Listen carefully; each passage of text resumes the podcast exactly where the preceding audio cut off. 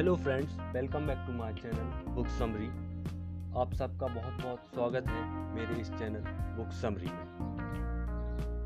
आज का टॉपिक है आचार विष्णुगुप्त चाणक्य। आपने उनकी बुक चाणक्य नीति तो पढ़ी हो तो मैंने भी उनकी बुक पढ़ी है।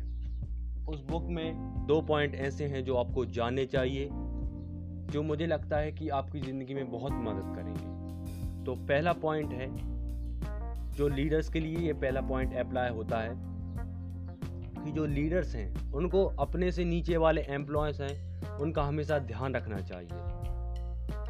और जो एम्प्लॉयज़ बहुत अच्छा काम करते हैं, उनकी तारीफ़ करनी चाहिए, पर तारीफ़ इतनी भी ना करें कि वो अपने आप को बहुत ज़्यादा एक्सपर्ट यानी समझने लगे एक्सपर्ट समझने लगे और उनको ईगो आ जाए।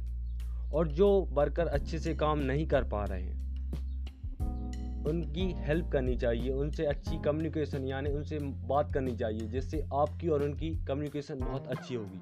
वो आपको एक दोस्त की तरह मानेंगे।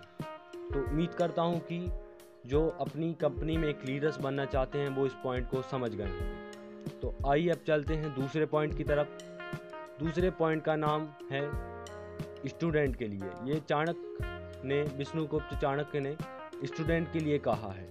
तो सबसे पहले तो ये लाइन मैं आपको बता देता हूँ कि अगर स्टूडेंट को सुख को त्यागना है तो शिक्षा उसको अच्छी करनी होगी। और अगर उसको सुख चाहिए तो शिक्षा को त्यागना होगा। आप समझ रहे होंगे मेरी बातें कि मैं ये कहना चाहता हूँ कि अगर आपको अपनी ज़िंदगी में अच्छे से सक्सेसफुल होना है आपको अपनी ज़िंदगी में सक्सेसफुल होना है तो आपको अपना सुख त्यागना होगा, अपना कंफर्ट जोन त्यागना होगा।